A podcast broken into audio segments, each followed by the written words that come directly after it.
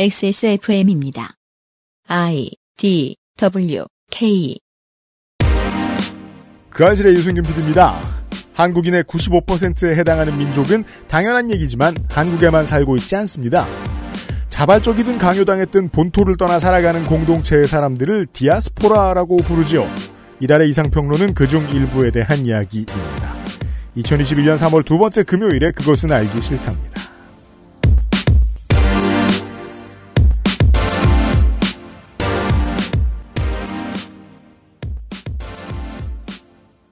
금요일에 인사드리는 404회 그것은 알기 싫답니다. 저와 윤세민 에디터는 이미 손희상 선생과 함께 이 민족주의의 향연을 한번 치렀습니다. 네. 그는 지금 없죠. 그는 없고요. 네. 기초적 역사 교육을 통해서라도 정치에 관심 없는 동네 사람들의 푸념 섞인 이야기를 통해서라도 우리는 알고 있습니다. 한국 국민의 95%에 해당하는 민족. 저도 거기에 해당하고 윤세민 에디터 거기에 해당하는데 네. 이 사람들 편의상 우리라고 부르겠습니다. 제가 속해 있으니까. 이 민족은 지난 몇 세기 사이에 아, 간도를 잃고 네. 그 남은 땅이 둘로 갈라져서 북쪽도 잃었습니다. 음. 근데 땅을 잃었다고 그 땅에 있는 사람들이 뭐 다 같이 서울 부산으로 온 게 아니잖아요. 평양에도 살 거고요. 네. 원산에도 살 거예요. 같은 민족이에요. 네. 누가? 한국 국민의 95%에 해당하는 민족과 같은 민족일 겁니다. 대한민국은 민족 구분상 같지 않은 사람의 숫자가 5%를 넘어갔습니다. 네. 아. 이제. 네. 그 국민은 그 국민이고 어, 이번 주는 민족에 대한 얘기입니다.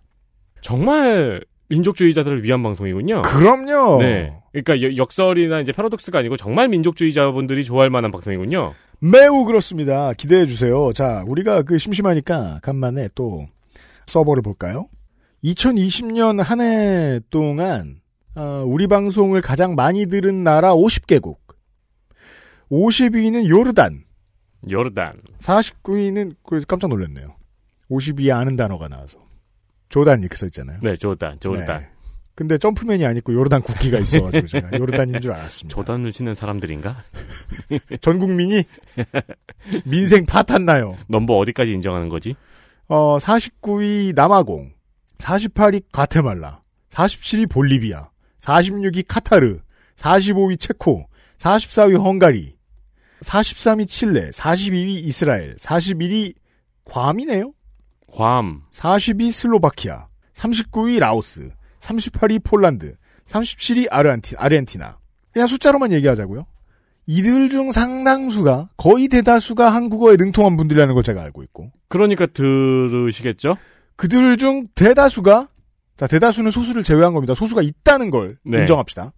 그들 중 대다수가 저하고 민족 구분이 같으실 거요. 네. 네.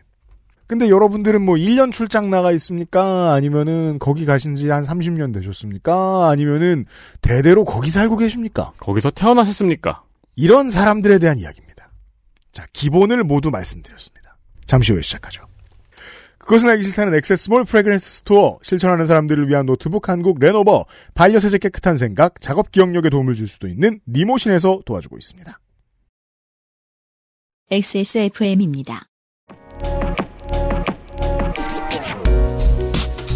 오늘 면세점에 들릴 수 없다면 액세스몰 프라그런스 스토어를 만나보세요.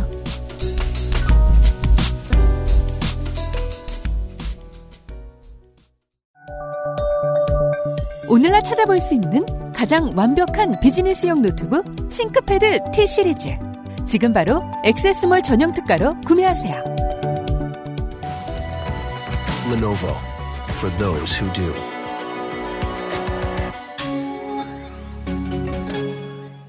건강기능식품 광고입니다. 아, 그게 아까 자, 니모신. 어? 뭔데 이게? 지난번에 말해줬거든? 천마등 복합 추출물이 함유된 니모신. 기억력 개선에 도움을 드릴 수 있어요. 기억력? 니모신. 헬릭 스미스. 저희 녹음되는 방송은 실제로는 편집이 꽤 많이 들어갑니다. 장난 아닙니다. 네, 왜냐면 중간중간 뭘 찾아보는 시간이 많거든요. 네.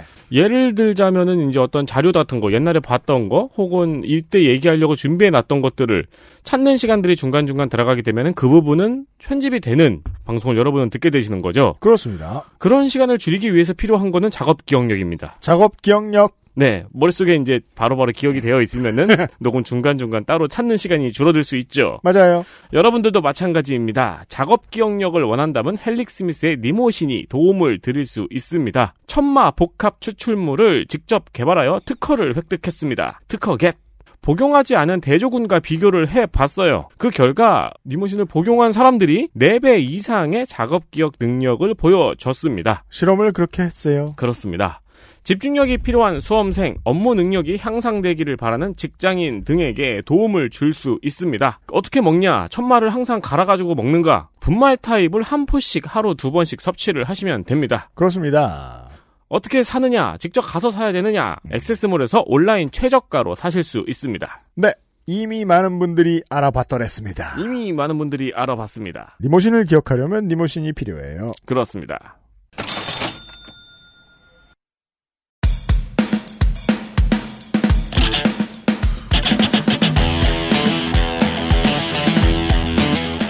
여러 가지 문제로의 다양한 접근. 이상 평론.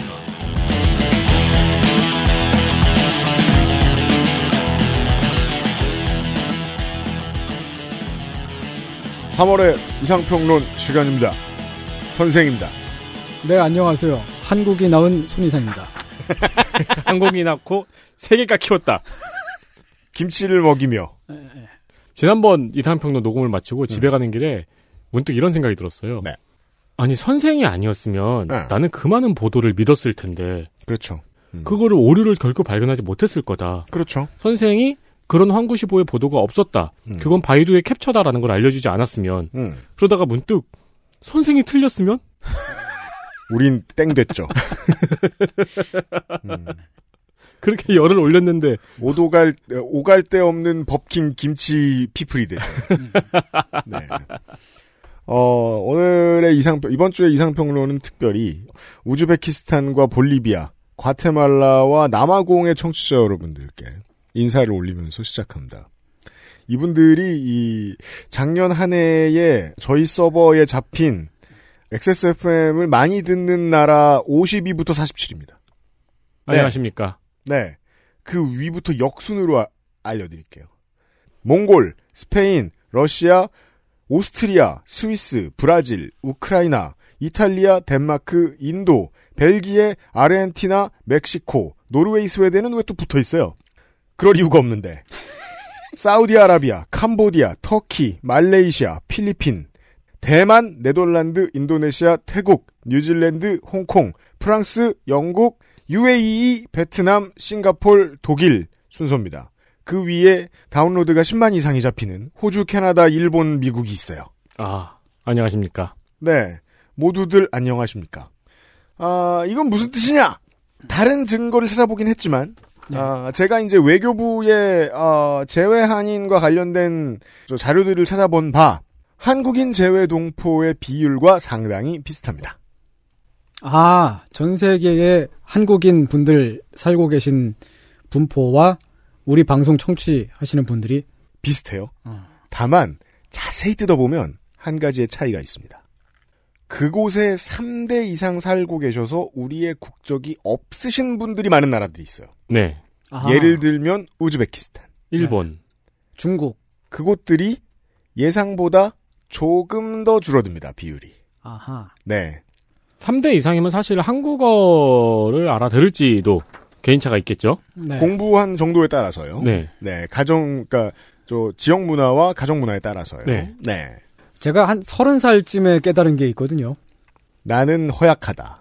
그거 말고. 뼈가 잘 부러진다. 서른이 됐다. 음, 네. 예, 제가 예전에도 발을 부러졌었는데 음, 또 부러져가지고 지금 이렇게 또 앉아 있습니다. 그렇습니다. 네. 제가 서른 살쯤 깨달은 게 사람이 특별히 애국주의자나 국가주의자가 아니어도 자기가 태어난 나라, 자기가 태어나서 자라온 본국으로부터 영향을 많이 받더라고요. 100%. 예.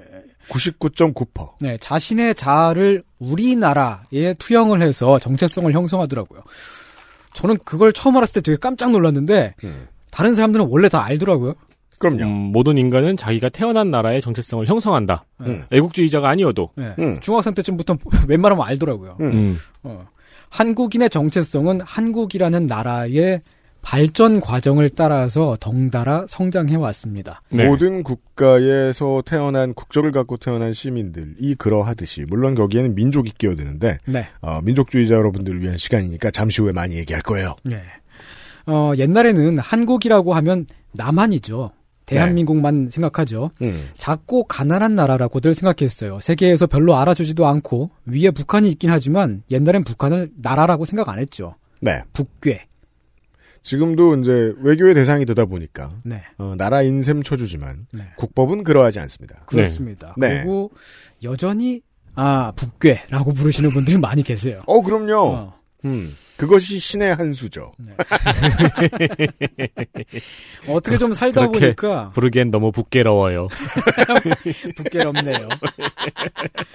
그 중앙 북괴로운 잊지 북괴가 못하겠다. 네.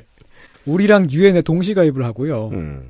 아주 가끔 사이가 괜찮았을 때에는 국제 경기에 단일 팀으로 나가기도 하고 그럼요. 예.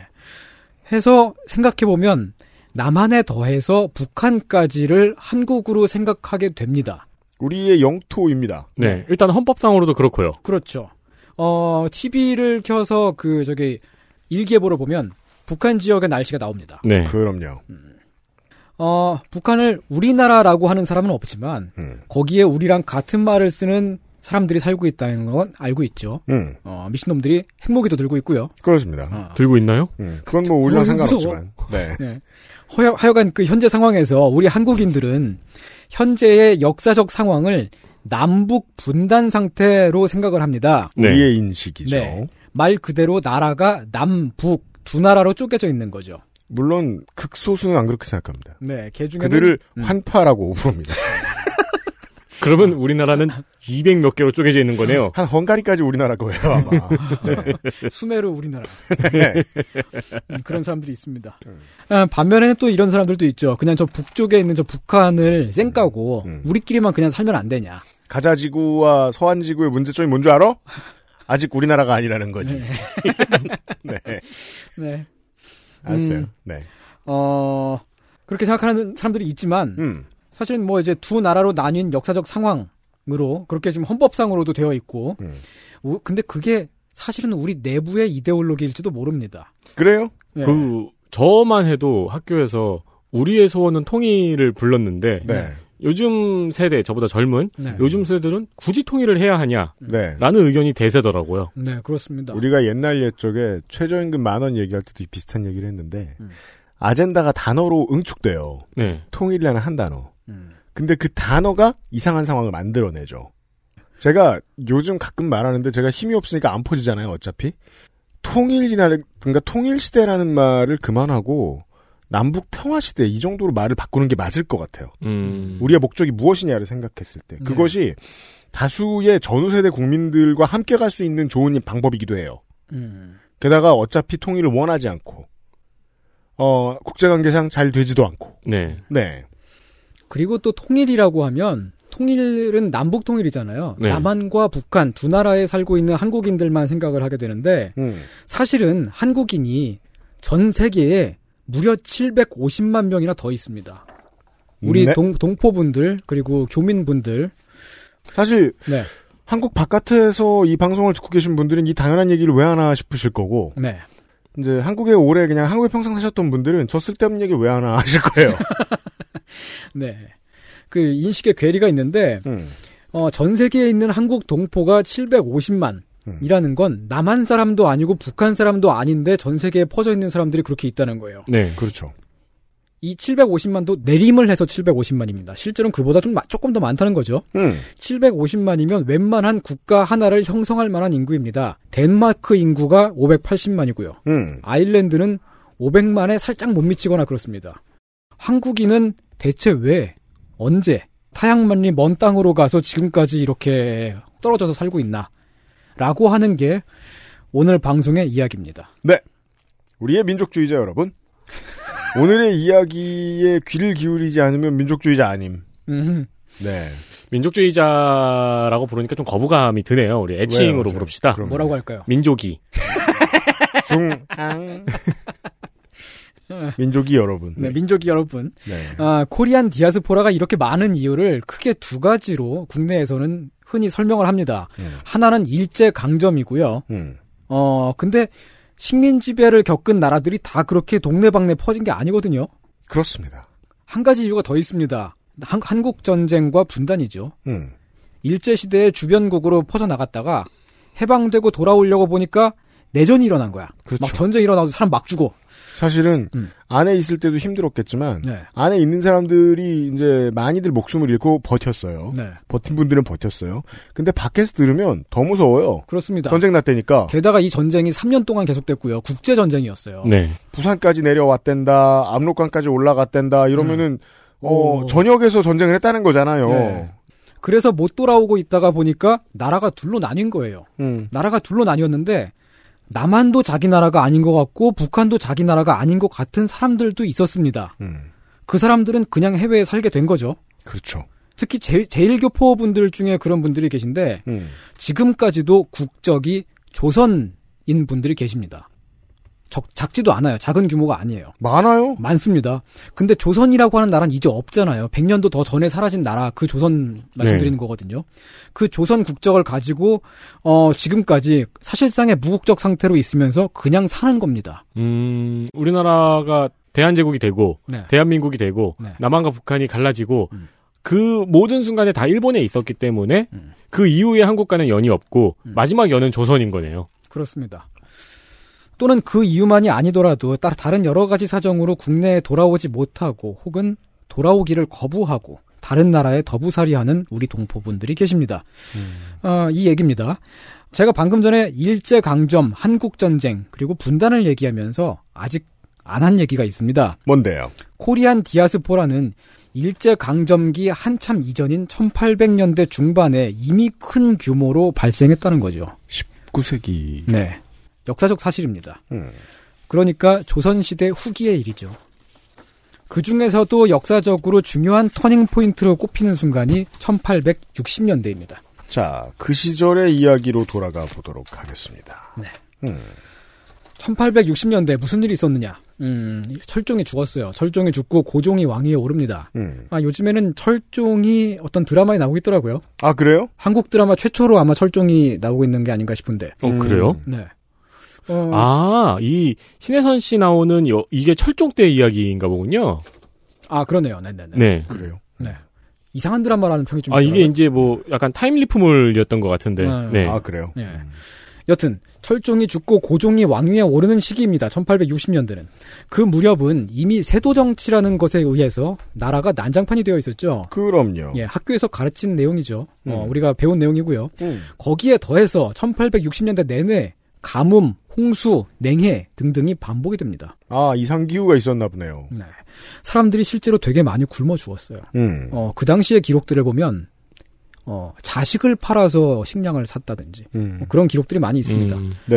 근데 이제 문제가 어, 고종이 즉위했을 때면 고종 치하가 아니고 대원군 치하죠. 그렇죠. 실질적으로 대원군 치하죠. 네. 대원군은 정권을 잡자마자 한 일이 있습니다. 음. 경복궁을 재건하기를 원했죠. 그렇죠. 경복궁을 짓기 위해서 그 재정이 필요하잖아요. 그렇죠. 돈을 마구마구 찍어냅니다. 음. 당백전이란 돈을 발행했어요.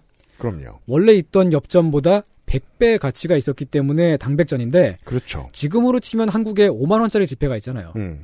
500만 원짜리 지폐를 만들어서 시중에 팍팍 뿌린 거예요. 그래서 누가 이런 짤 좀 만들어줬으면 좋겠어요. 그, 그, 대원군이 그려진 500만 원짜리 지폐. 그러게요. 아니면은 그 500만원짜리 지폐에 누군가가 대원군을 앉혀놓고 음. 그 인플레이션이란 단어를 가르치고 있는 그림으로. 아, 그러면은 저, 저 미국 달러의 글씨체로 뒷면에 네. 인플레이션. 그렇죠. 그 인간 위트러스트 써 있는 곳에 음. 인, 돈을 막 그렇게 풀어버리면 당연히 돈의 가치가 폭락을 하죠. 지금 현대에도 그런 나라가 어 짐바브웨가 있죠. 그죠? 그 지폐를 보면 영 영이 아, 되게 많이 있어요. 막 그렇죠. 여적짜리 막 그런 지폐가 막 돌아다녀요. 네. 돈의 가치가 폭락을 하면 현찰을 쥐고 있던 사람들이 망합니다. 그럼요. 물가가 엄청 치솟아요. 음. 하이퍼 인플레이션이 닥쳐옵니다. 음. 엽전을 수레에 가득 담아가지고 겨우겨우 끌고 갔어요. 음. 그러면 도- 어, 쌀을 요만큼을 살 수가 있었어요. 그렇죠. 그런 시대였습니다. 음. 안 그래도 날씨가 가물어서 농사가 잘 안 돼요. 음. 먹을 것이 부족해요. 음. 다른 사람한테 먹을 걸 살려고 했더니 감자 두 개를 살려고 했더니 300만 원을 더 달래. 음. 어, 어떡합니까? 살 수가 없잖아요. 그러면 필사의 이민을 각오로 갑니다. 네, 조선을 탈출하게 됩니다. 음. 그게 코리안 디아스포라의 어, 형성 원인이죠. 그러니까 이게 무슨 옛 시절의 이야기일까? 뭐 이스라엘로 말할 것 같으면 성서 쓰던 시절의 이야기일까? 그냥 대탈출했던 막 옛날 선조들의 이야기일까? 생각해 보면요. 음. 지금도 꼭 우리나라가 아니어도 네. 한국이 아니어도 많은 사람들이 어, 생활의 불만이라든가 다양한 이유로 자기 나라를 빠져나갑니다. 빠져나가는 사람들이 있습니다. 그럼 디아스포라예요. 그렇습니다. 네. 어, 어, 남미에서 그 지금 경제 상황이 안 좋은 나라가 있잖아요. 음. 거기서도 많이 빠져나간다고 하더라고요. 음. 어, 근데 생각도 못했던 일이네요. 우리나라에서 먹고 살기가 힘들어서 다른 나라로 빠져나가서 사는 사람이 있다. 음. 네. 어, 베네수엘라도 매우 그런 상황입니다. 최근에. 네. 근데 마침 1860년, 61년 무렵에 무슨 일이 있었냐면 러시아 제국이 극동아시아까지 밀고 들어옵니다. 음. 두만강 바로 건너편까지 와요. 네. 어, 원래 두만강 건너 만주 지역은 청나라 사람들의 발상지라고 해서 만주족의 발상지라고 해서 봉금령이라는 게 있었습니다. 봉금령. 봉금령. 아무도 못 들어가게 허허 벌판으로 남겨 놨던 데입니다. 그렇죠. 근데 러시아가 가까이 오니까 청나라에서도 어, 이거 좋게 됐구나 음. 싶어서 어, 사람들이 들어와 사는 걸 묵인을 하게 됩니다. 안 그러면 러시아에 뺏길 수 있으니까. 네. 음. 어, 아직까지 봉금령을 해제하고 합법적으로 살게 해준 건 아닙니다만 단속을 덜 하게 되죠. 음. 그래서 함경도 사람들은 두만강을 건너서 북간도로, 음. 평안도 사람들은 압록강을 압록강을 건너서 서간도로 음. 살아남으려고 굶어 죽지 않으려고 대규모 탈조선을 감행합니다. 탈조선을 했었어요. 네. 그 당시에 조선의 법률에 따르면 두만강, 압록강을 건너가는 걸 허가 없이 건너가는 걸 월강이라고 하거든요. 네. 월강. 월강의 주동자는 사형이에요. 따라간 사람은 노비로 만듭니다. 음. 이게 지금 북한에서 탈북자들을 막고 있잖아요. 음. 네. 어, 뭐 그런 것처럼 조선에서도 그런 식으로 막고 있었습니다. 건너가는 것을. 네. 그래서 한 번 넘어가면 다신 못 돌아온다는 생각으로 가는 겁니다. 실제로 일단 넘어가면 교류가 끊겼습니다. 음. 웬만하면 말이죠. 음. 특히 1869년, 70년에는 2년 연속으로 함경도에 굉장히 심각한 기근이 다- 닥쳐옵니다. 사람들이 되게 많이 넘어갔어요. 네. 이 탈조선 사람들은 불법 체류자이자 무국적자 상태로 그렇죠.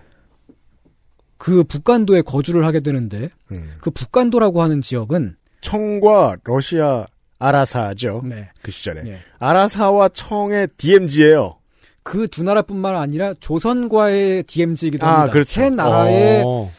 그 국경 그것도 가장 최변방에 있는 초변방 거기에서 그 세 나라의 행정 권력이 사실상 미치지 않는 곳에서 음. 세금도 안 내고 음. 그 누구의 간섭도 받지 않고 그런 식으로 살았습니다. 그냥 농사 짓고. 농사를 그러니까 짓그 농사가 지었는데 되, 되나요? 아, 그럼요. 거기는 확- 기후가 좋아요. 음. 네. 함경도보단 춥지만 음. 아, 농사를 짓긴 지었는데 그 당시까진 불법이었으니까 음. 가끔 청나라 병사들이 와가지고 불 지르고 다 때려 부쉈어요. 그리고 음. 무엇보다도 CUBG잖아요, 여기가 지금. 네, 치해법권. 네. 그렇죠. 음, 이렇게 반응이 없으니까 민망하네요. 치해법권이죠? 치외법관입니다. 어, 차이니즈 언노운스 배틀그라운드. 오. 네. 대박. 어. 그거나 약간 생각하고 있어요. 어, 갱수본 유역 같은 느낌. 아, 네네, 맞아요, 맞아요. 네. 네. 네 아, 근데 이제 이 사람들이 넘어갔을 때 그 인구 조사라고 하는 건 음. 보통 세금을 걷기 위한 목적으로 네. 그 중앙 정식 정부가 이렇게 그 조사를 하잖아요. 그렇게 생겨나죠. 근데 거기는 인구 조사를 세금을 뜯는 데가 없었으니까 음. 정식으로 막 그렇게 한 데가 별로 없어요. 그래갖고 그 자료가 사실 그 되게 다양해가지고 음. 그 정확한 인구를 알기가 어려운데 대한민국 국가기록원 자료에 따르면 1860년대 간도 조선인 인구가 이미 7만 7천 명이었다고 합니다. 그, 공권력이 미치지 않는 곳이라 조사하기 어려웠겠지만, 그래도 거기에 사, 살던 사람들이 남긴 기록들이 쭉 있잖아요. 음. 자치적으로 살고 있는 사람들이. 음. 그 기록들을 다 취합을 해보니까 7만 7천 명이다. 라고 대한민국 최고의 역사 전문가들이 편찬한 거니까 아마 맞는 말이겠죠. 믿습니다. 음, 7만 7천 명. 결코 작은 인구가 아닙니다. 지금 보면 그렇게 많지 않아 보일 수 있어도 그 당시 같은 시기에 최근에 군단이 지자체들 넓은 곳, 이 정도 인구인 곳들 많습니다. 음, 네. 그리고 그 당시에 서울 인구가 20만 명이었어요. 음. 게다가 이 7만 7천 명이 다가 아닙니다. 그나마 서간도 쪽으로 간 사람들은 그쪽은 원래 숲이었어요. 서간도 쪽은. 음. 어, 지금은 어, 저기야. 어, 요녕성이죠. 랴오닝이라고 하죠. 음. 어, 지금 심양을 중심으로 있는 곳인데 옛날엔 심양을 펑티안이라고 했어요. 봉천이라고 불렀습니다. 거기는 원래 사람들이 어느 정도 거주를 했었고 음. 숲이 많았고요. 그 숲에 있는 나무들을 베는 대규모 벌목 공사가 있었습니다. 이미 1840년대 50년대부터 많이 있었습니다. 네. 그래서 나무꾼으로 취직해서 살았고요. 음. 일찍부터 조선인 마을들이 많이 생겨났습니다. 음.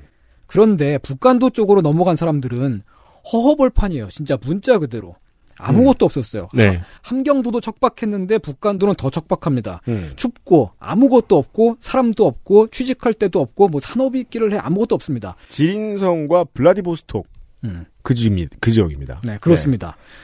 불법이니까 땅을 가지고 농사를 짓진 못해요. 농사를 짓더라도 안전하게 마음 놓고 짓지를 못합니다. 지어놓으면은 그 농산 농작물에 대한 소유권을 주장할 수가 없네요. 네. 그러네요. 와서 네. 때려 부수고 실제로 네. 불도 지르고 그리고 그러니까. 남이 다 배가도 뭐 어떻게 할 거예요? 그렇죠. 음. 그래서 북간도에 넘어간 사람들은 수렵 생활을 합니다. 음. 음. 먹고 사는 방법이 산에 들어가 갖고 그 짐승을 잡아서 음. 생활하거나 네. 아니면 인삼 채취 인삼을 채취해서 어, 그 인삼을 내다 팔거나 그렇죠.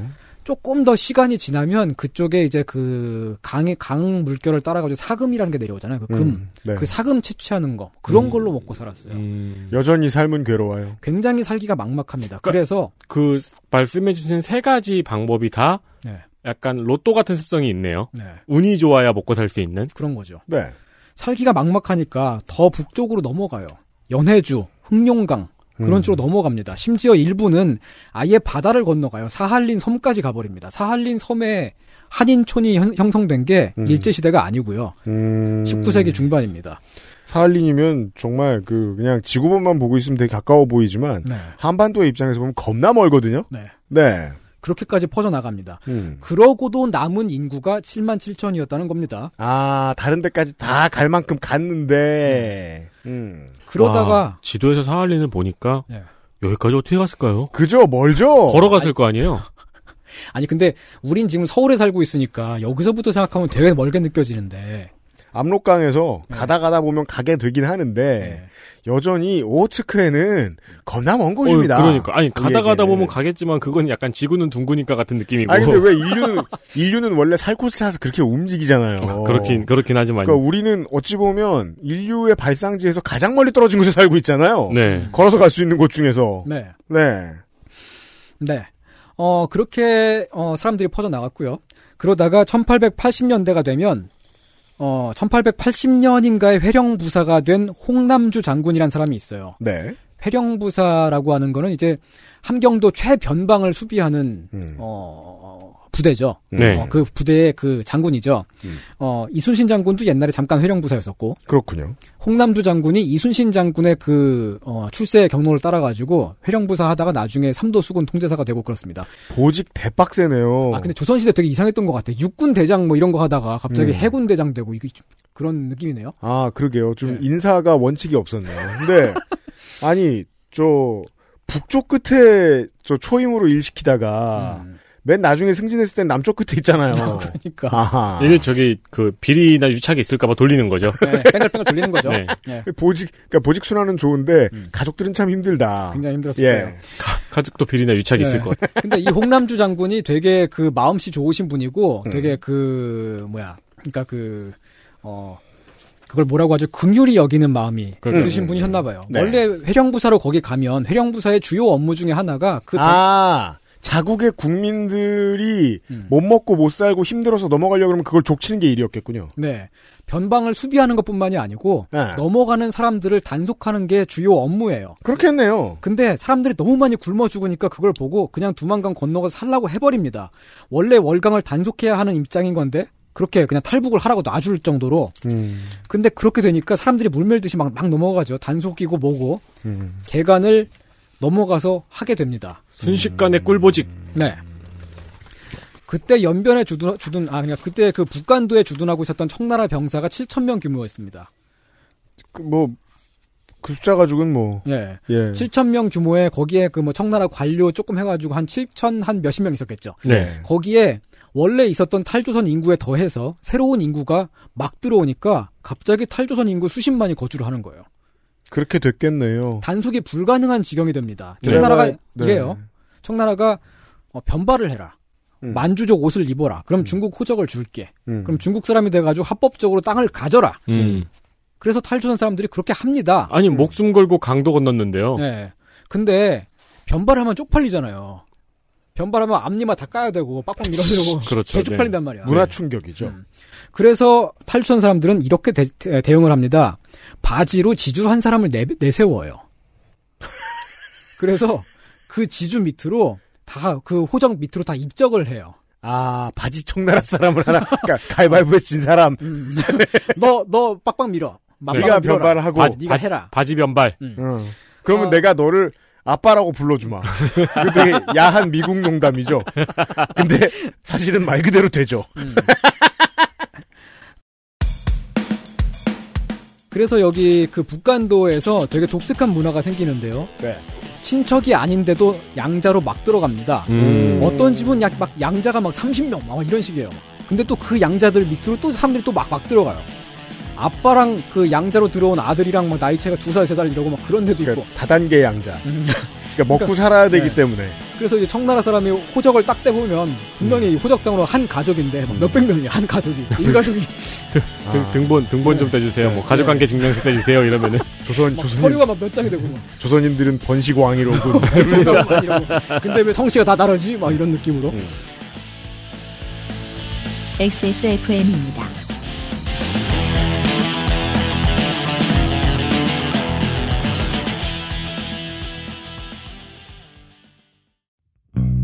개발자가 직접 생산하고 개발자가 직접 답하고 당신의 삶이 조금 더 깨끗해질 수 있게 진짜 청소를 하자 반려세제 깨끗한 생각 Artisan by John Ververes. Access Mall Fragrance Store 에서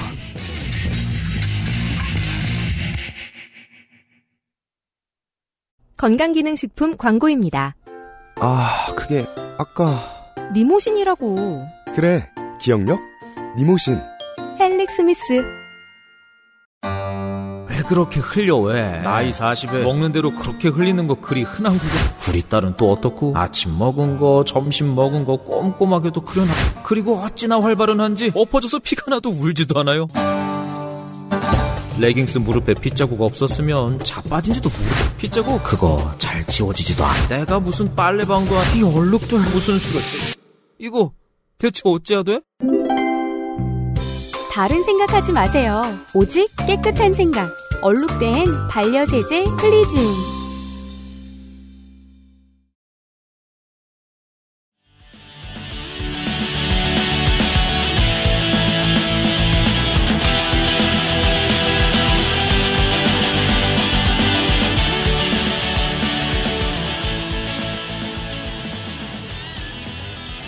에, 예, 실제로 보면은 이제 그때 그 초기에 세워진 마, 마을들이 막 있습니다. 그 마을들 중에 아 완전 초기는 아니고 음. 그 연변 용정에 세워진 조선인 마을 중에 한 중기쯤에 세워진 마을이 있어요. 그 네네네. 명동촌이라고 있습니다. 여기가 음. 되게 유명한 마을이에요. 그렇습니까? 여기가 원래 김씨 집안이랑 문씨 집안이 처음 결합을 했고 음. 그 다음에 또 다른 김씨 집안이랑 남씨 집안이 거기로 들어갑니다. 음. 그 밑으로 또 송씨 집안이랑 윤씨 집안이 들어가요. 음. 그뿐만이 아니고 다른 송씨 집안들도 막막 들어가죠. 음. 그러니까 이 사람들은 그냥 같은 마을에 사는 이웃 주민들이 아니고 음. 다 연결된 일가 친척입니다. 그렇게 될 수밖에 없군요. 네, 피가 섞이지 않았더라도 일가 친척입니다. 네. 그게 그렇게 입적을 하지 않으면 음. 다른 집에 종살이를 해야 되잖아요. 그냥 그 막 종놈이 되는 거잖아요. 그렇죠. 그 시절에는. 네. 그러니까 양자가 되는 거고. 아. 근데 또 이제 그 지주의 입장에서 봤을 때도 그렇게 들어오는 사람들이 없으면 노비를 종을 살 돈은 없고 음. 그렇죠. 개간을 해야 되는데 그렇죠. 그래서 같이 사는 거죠. 그래서 원래 그 이제 친족이 아니었던 사람들이 어 커뮤니티를 생존을 위한 커뮤니티를 형성을 했는데 네. 그게 다 친척이 돼 버렸군요. 네. 그래서, 그래서, 음. 약간 음. 그 독특한 느낌의 약간 마피아 같은 모습이 됐겠네요. 어, 표현이 약간 거칩니다만 아니, 왜냐면 거의 그쪽 분들이 들으시면 약간 어 그건 아닌데 생각하실 수 있을 거예요. 음. 아, 이거 왜 지금의 그런 마피아가 아니고 옛날에 미국 초기 이민자들. 아, 그렇죠. 네. 초기 초기 미국 이민자들이 서로 서로 막 이렇게 돕고 살았던 것처럼 네. 굉장히 강력하게 결합을 하죠. 음, 그랬겠네요. 네. 예. 어, 탈조선 사람들끼리 똘똘 뭉쳐가지고 땅도 같이 개간을 하고 마적단도 같이 퇴치를 하고 그래, 야 되죠. 예, 청나라 관리가 쫓아오면 같이 도망도 치고 음. 같이 매 맞고 같이 울어도 보고 그렇죠. 그러면서 한 식구가 되는 거죠. 진짜 한 식구가 되지요. 그게 저희가 저, 어, 작년에 그 우리 나성인하고, 음, 그 429에 대한 이야기를 하면서. 네. 그것도 이제 민족주의자분들을 위한 시간이기도 했죠. 네, 민족이 분들. 왜냐하면 예, 민족 민- 민족이- 그 제목대로 이 민족의 비극이었기 때문에 네. 음. 그거 아십니까? 그 지금보다 8, 90년대가 미국으로 넘어간 한국인들과 구- 한국에 있는 한국 사람들의 정서적 결착이 훨씬 강했어요. 음. 그래서 메이저 미디어에서도 그 LA 한인들의 삶과 생활에 대한 이야기를 상당히 많이 다뤘어요. 아, 진짜요? 잔이윤 쇼도 있었죠. 아, 그렇네요. LAR이랑도 있었어요. 아, LAR이랑. 그 네. 에? 이장희 씨가 넘어가서 세운 방송국도 있었잖아요. 네. 라디오 코리아요. 근데 생각해보면 LAR이랑은 지금, 지금도 기억이 나는데, 배경에 LA를 이유가 전혀 없었어요. 처음부터 끝까지. 왜냐하면 8, 90년대 한국인들에게는 미국으로 간 한국인이 어, 괜히 걱정되고 안타까운 우리 친척 동생인 거예요. 아, 그렇군요. 이모. 아직까지 우리 살부치인 거죠. 지금만 해도 미국 시민이지. 네. 차, 차. 음. 뭐, 지금 저, 뭐, 코리안 디센트에 뭐, 그, 저, 백악관에 들어간 사람, 뭐, 하원에 들어간 사람, 뭐, 이런 사람들 얘기하면, 그, 그 나라 사람들이지. 음. 이렇게 많은 사람들 많잖아요. 음. 8, 90년대엔 안 그랬어요. 네. 그렇기 때문에, 429가 처음 터졌을 때, MBC KBS 뉴스 9시 땡 치고 나온 게 429였어요. LA 라이엇이었어요. 맞아요. 그렇군요. 초등학교 때는, 그니까, 뭐, 어든 집에 친구들이랑 얘기를 하다 보면은, 미국 이모, 미국 고모. 네, 네. 이런 얘기들이 꼭 나왔어요. 그래서 가끔 만나면 그 고모 이모 저 고모분의 아들 딸이 한국말 잘 못해. 네. 그리고 태권도 학원에 보내요 두 달 동안. 그렇죠. 그럼 걔네 한국말 잘 못해. 나 잘 때려 되게. 그저 새끼 가면 나중에 내가 복수할 수도 없는데 이런 생각하고 저도 80년대에 태권도 학원 다니면서 교포 2세 친구들을 만났었어요. 그것이 함경도와 평안도 사람들에게는 19세기 말이었겠네요. 그렇습니다. 아 친척 누가 저기 갔는데 그 전에 있었던 그 새끼네 입적을 해서 아들이 됐대. 네. 근데 지금 되게 친하대 말이 돼? 네. 음. 이런 네. 얘기를 했겠죠. 평안도 와 한경도 사람들이. 음, 그렇죠. 그때 그 당시에 살고 있었던 사람들을 우리가 되짚어 보면 되게 가깝게 느낄 수가 있습니다. 왜냐하면 방금 전에 제가 명동촌이 유명하다는 말을 했었죠. 이 명동촌에서 그 이제 막 결합된 여러 성씨들이 있잖아요. 음. 네. 거기서 문씨 집안에서 대를 걸- 건너가지고 나온 후손이 문익환 목사입니다. 그렇군요. 문익환 목사는 해방 후에 남한으로 들어와서 남한 사람이 됐죠. 네. 음. 어, 그 명동촌에 있었던 송씨 집안의 후손이 송몽규가 나옵니다. 시인 송몽규가 나옵니다. 윤씨 집안의 후손은 윤동주가 나옵니다. 이렇게 생각하면 되게 가깝게 느껴지죠. 음, 네. 즉 당연하죠. 뭐 같은 민족. 네. 아, 그리고 원래 어, 이 땅에 살았던 사람들이고 잠깐 옮겨가서 애를 낳았어요. 음. 네. 제가 지금 저 음악할 때 알던 뭐 선후배들 중에서도 오렌지 카운티나 코리안타운 출신들이 있어요. 음. 네. 이제 음악하다 잘 안 풀리면 다시 돌아가기도 하고 잘 되면 여기서 이제 그 돈으로 정착해서 결혼을 살기도 하고 그렇습니다. 네. 그 사람들 보고 문화적 이질감은 있을 수 있는데 네. 완전 딴 사람 겁나 먼 사람 이런 생각 전혀 안 나요. 윤동도 시인도 그러면은 그때 이쪽 지역으로 이- 이민을 간? 이민이죠? 윤동주 시인은 이미 이민 4세대예요. 4세대예요 네. 어. 19세기 말, 네네네. 윤동주 시인의 아버지의 아버지의 아버지가 넘어갔던 거죠. 음, 그, 그, 옌비엔의 역사가 생각보다 좀 깁니다. 길죠. 네. 에, 지금, 그, 그, 어, 그 예. 이유가 나오는 게, 음. 옌비엔의 역사가 길다는 건, 블라디보스톡이나 이 사할린 역사보다 옌비엔 역사 길다는 걸 말하거든요. 아, 제일 가깝죠. 네. 강 건너가면 바로 나오고. 이 민족이 넘어간 거리로 네. 하면. 그러면 그만큼 옌비엔에서 이 민족이 정착했던 기간이 긴 거예요, 되게. 예. 1860년대만이 아니고요. 그 연변 출신의 유연산 선생이 쓰신 만, 예, 만, 만주 아리랑이라는 책이 나만에 나와 있어요. 그런 아이고. 그 책을 쓰신 분인데 그럼 우리 회사 쟤는 아니군요. 예, 아, 걔- 걔는 아니고요. 네. 혹시 모르죠. 숨기고 있을지도. 그렇게 늙었다는 걸? 아직도 안 죽었다는 걸? 그 만주 아리랑이라고 하는 책이 연변에 살고 있는 조선인들이 어떻게 형성이 됐는가 음. 그거를 그 구술 증언을 모아가지고 그걸 그 연구한 논문이 아 그 책이거든요. 좋은 자료겠군요. 어. 그 구술 증언을 들어보면 1860년대뿐만이 아니고 1850년대 40년대 넘어간 사람도 되게 많아요. 어, 근데 신기하네요. 음. 그거는 만주 아리랑이고, 90년대 LA에 가 있는 한인들의 실상을 다룬 시트콤은 LA 아리랑이고. 음. LA 아리랑이고. 음. 음. 어, 아리랑 진짜 좋아한다. 쉽거든요, 그게. 네. 어떤 내용인지에 대한 표현으로서는. 음. 그때 넘어갔던 북한도 오늘날의 연변이라고 부르죠. 네. 이미 초기 정착 단계부터 연변 사람들의 특징이 나타납니다. 그럴 수밖에 없는 환경이었습니다. 음. 네. 첫 번째로는 방금 전에 말씀드렸던 것처럼 똘똘 뭉쳐 있죠. 한 집 건너 한 집씩 다 어떻게든 연결이 돼 있습니다. 뭐, 뭉쳐있지 않으면 죽게 음. 되니까요. 네. 음. 두 번째로는 조선과 청나라와 러시아의 행정력이 마- 몇 미치지 않는 변방에서 살았기 때문에 네. 처음부터 자치 공동체를 이루면서 발전을 했어요. 음. 지배를 받지 않으면서 살- 살았습니다. 그렇군요. 음.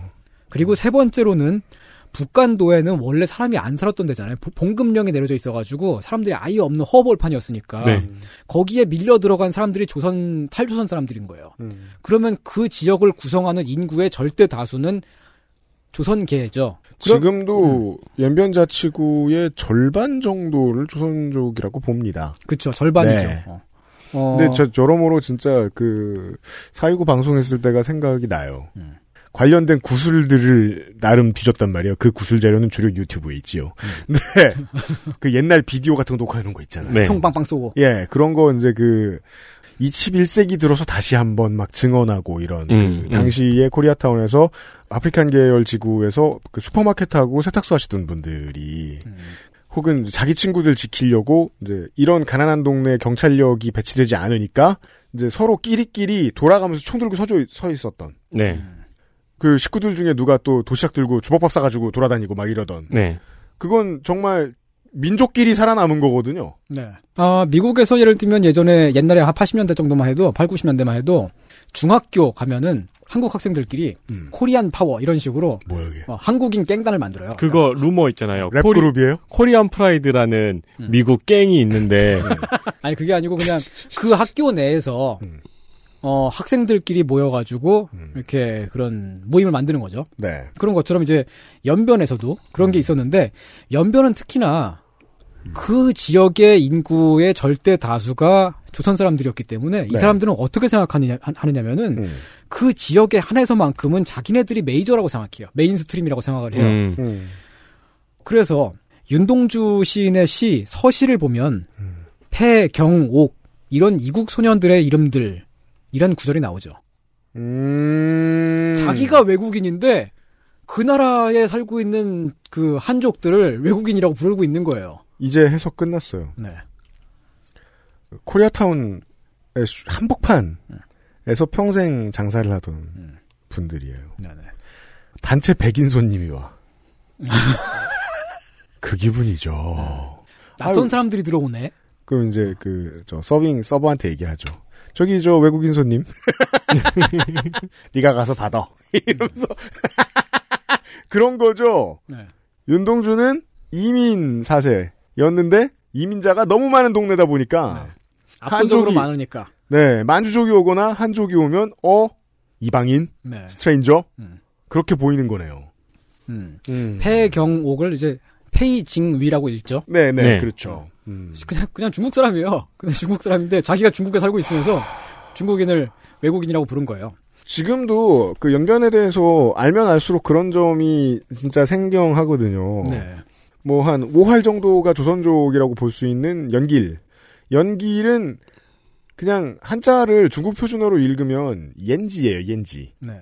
근데 보통 연길이라고 부르죠. 그렇습니다. 왜냐하면 거기 사람들이 연길이라고 부르고 네. 그 사람들은 조선족이니까. 네. 간판도 한글로 써 있죠. 네. 맞아요. 옛날에 그런 글을 본 것 같네요. 막 조선족 혐오하는 사람들한테 예. 윤동주 시인 한국 사람이라고 하지 말라고 라고 하면서 막 이렇게 댓글로 싸우는 그 연길 국제공항의 간판이 그거예요. 한글로 연길, 그 옆에 한자로 연길 이렇게 써 있어요. 음. 그래서 저는 아무 생각 없이 보면 그 흘림체잖아요. 공항을 저렇게 쓰나? 연길 한자로 공항. 근데 연길 연길이에요. 두 언어로 써놓은 거예요. 네, 두 언어로 써 있는데 한글이 먼저 나오죠. 네. 아, 선생이 준비한 어, 민족주의 시간. 우리 민족을 찾아 떠나는 시간. 근데 이것도 좀 머쓱합니다.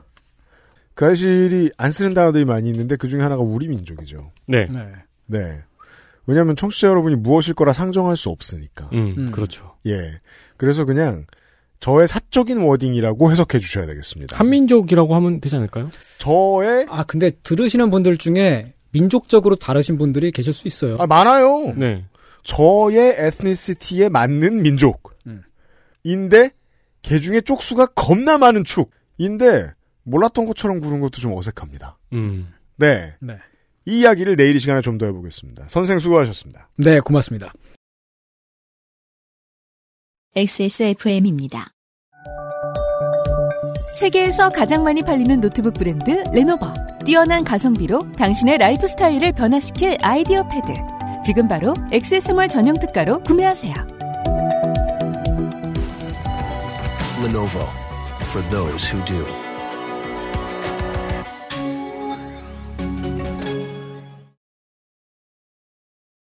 참고로 그 이 방송을 정말 많이 듣는, 분, 듣는 분들은 한미일을 제외하면 캐나다, 호주, 독일, 싱가폴, 베트남, 아랍에미리트, 영국 순입니다. 아랍에도 많이 계시는군요. 네, 연간으로 따지면 다 그 수만 다운로드가 나오기 때문에 꽤 계시다고 산정해야 합니다. 음. 네. 근데 우리가 또 살기 좋으면 내가 정착했다. 그럼 거기가 내 고향, 네. 내 국가. 네. 잖아요. 네. 어, 홍콩에서 나고 자란 혹은 이제 그 홍콩 지역에 원래 대대로 살다가 90년대 말 혹은 지금 이- 그 영국이나 캐나다로 이민을 가는 분들이 계세요. 홍콩에서요. 네. 네. 그분들의 삶에는 이런 물음표가 뜨죠. 가장 중요한 국가 정체성의 물음표. 가장 중요한 건 아니다. 누군가한테는 중요할 수 있고 중요한 순간이 찾아올 수도 있죠. 나는 홍콩 사람이다라고만 하고 살아도 마음 편하겠는데. 네. 나는 너는 중국 사람이냐 홍콩 사람이냐. 음. 혹은 너는 중국 사람이냐 홍콩 사람이냐 영국 사람이냐. 이제 이런 질문에 시달릴 거 아니에요. 네. 너는 캐나다 사람이냐? 민족주의자에겐 때로 중요하지 않아야 한다고 생각합니다. 의사소통 시간입니다. 금주의 의사소통. 익명의 청취자분의 사연을 에디터가 읽어드리겠습니다. 네, 익명으로 저희한테 메일을 보내주셨습니다. 혼자 사는 사람이라 화이트 노이즈가 필요한 시간에 틀어놓다 보니 독립으로 이제 표현을 하셨네요. 창사부터 저희. 네. 창사에서 17년분 가로 열고 253화까지 정주행이 되었네요. 아, 네. 오늘의 의사소통 시간은 최근에 그 알실 듣기 시작한 분들을 위한 큐레이션에 가깝다. 그렇습니다. 네, 큐레이션을 이분이 정리를 해서 보내주신 겁니다. 음. 17년 말쯤이 되니 드래곤님의 농축산인까지 합류하셔서 요즘의 목소리들이 다 모이는군요. 어, 17년 말에 문학인을 처음 뵌 건 맞고, 농축사님도 17년이었나요? 제가 기억이 안 나네요. 농축산인이 임종현 지회장님 17년 등장하셨던 맞는 것 같아요. 17년 맞는 것 같아요. 네. 아, 다 같이 늙어가는구나들 다들. 그 전에도 늙었었어요. 오래됐네요. 그러니까 처음 볼때 늙었는데 지금은 푹상 늙었지 뭐야. 예. 유형이 말씀하시는 옛날엔 멋있었다 하는 것도 15년 정도까지의 것을 들으면 뭔 말인지 알 수 있고요. 네. 막 잘 던졌거든요, 그때는. 지금도 그런 게 있겠지만. 네. 이거 왠지 기현이 씨 소설 이름 같네요. 뭐요? 옛날엔 멋있었다.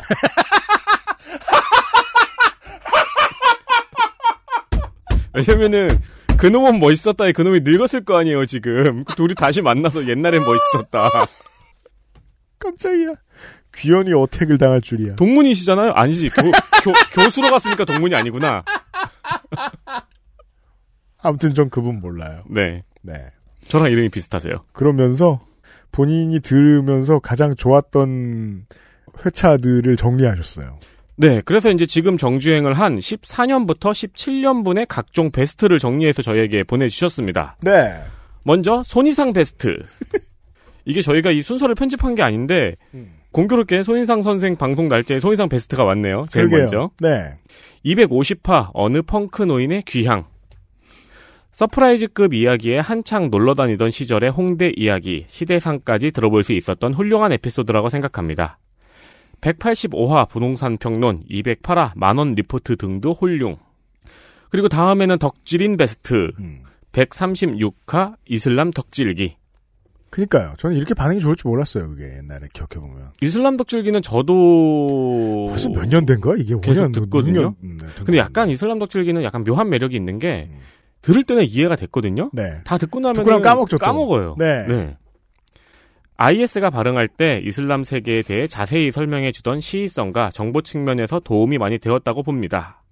247화 힙합 이야기나 계속되고 있는 히어로 잉의 시리즈도 좋아라 합니다. 거 봐요. 누군간 좋아한다니까요. 예, 계속되고 있는 뒤에 물음표를 붙이셨어요. 저의 마음이죠. 그렇죠. 네. 계속되고 있는 예, 이걸 해? 네. 게다가 또 한동안 방송이 안 된 이유가 그 팬데믹 시- 저 시즌을 맞아서 어, 영화화가 중단됐었어요. 상당히 많이 맞습니다. 작업이. 네. 재개되면 지금 덕진이 칼을 갈고 있는데 그 칼을 꺼낼지 말지는 제가 결정할 겁니다. 아 그리고 덕질인이 계속 이 히어로 잉의 시리즈를 하면서 매니악해질라 그래서 네. 그거를 말려야 됩니다. 그렇습니다. 그리고 그 새로 나온 그 태극기 이야기는 못하게 하고 싶어요. 네. 윤세민 베스트 222와 이퀄리즘. 아 에디터도 있어요. 듣기만 해도 사리가 생길 것 같던 나무위키 싸움을 관찰해서 쓸 작업량의 경의를 표합니다. 아, 네, 그때 진짜 열심히 일했어요. 226화 스베누 이야기도 거의 연타석으로 윤세민님 베스트에 들어갈 것 같네요. 네.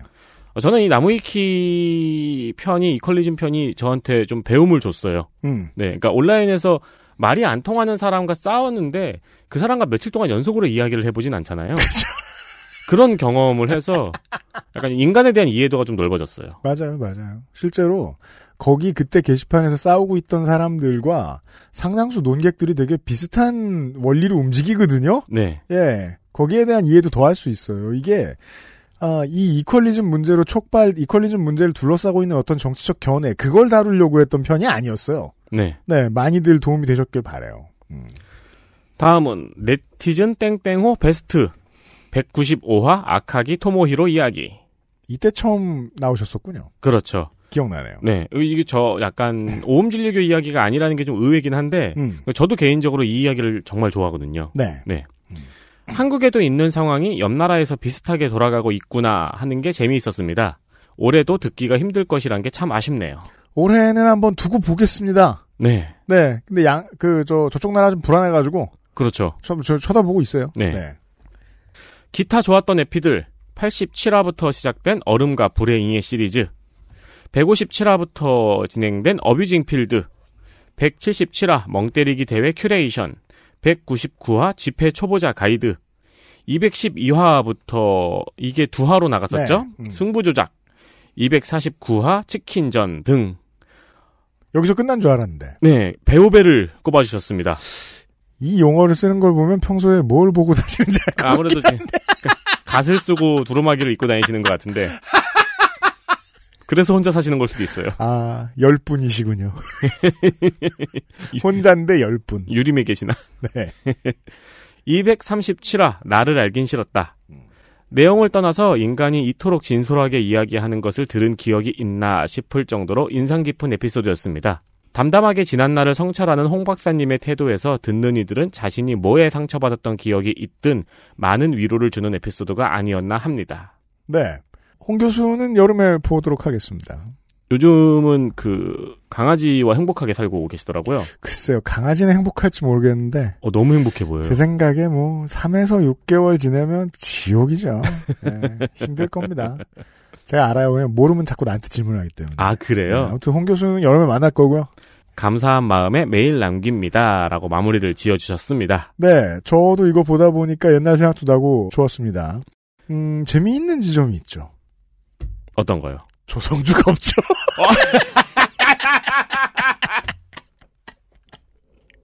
못 됐습니다. 그럼 뭐 청취자분이 하신 건데, 뭐. 네. 아 근데 저는 그것도 약간 그것도 약간 눈에 띄입니다. 그 유페이님이 신경을 써서 기획을 하신 거와 청취자의 반응이 같지는 않잖아요. 어, 그럼요. 네. 근데 이제 이 시리즈가 어 물론 이제 사람들이 마- 청취자분들이 많이 도- 좋아하셨던 시리즈도 있는데 음. 또 한편으로는 유피님이 신경을 많이 썼던 시리즈도 좀 많이 포함이 되어 있네요. 맞아요. 네. 그 사실 만드는 분들도 그 원고 쓰는 양반들도 저도 신경 많이 썼던 것들이에요 주로 네. 주로 그래요 의덕 걸린 것도 있지만 네. 네. 열심히 들어주시는 모든 여러분 감사드립니다. 이분께는 커피를 드리죠. 커피 비노에서 더치 커피를 선물로 보내드릴 테니까 아, 메일 보내 저희 회사에서 메일이 오면 답장을 해주세요. 네. 내일 이 시간에 친애하는 민족주의자 여러분들과 함께하는 시간을 더 갖도록 하겠습니다. 손희상 선생과 돌아오죠. 유승균 PD하고 인수민이 있겠습니다. 토요일에 봬요. 감사합니다. XSFM입니다. I D W K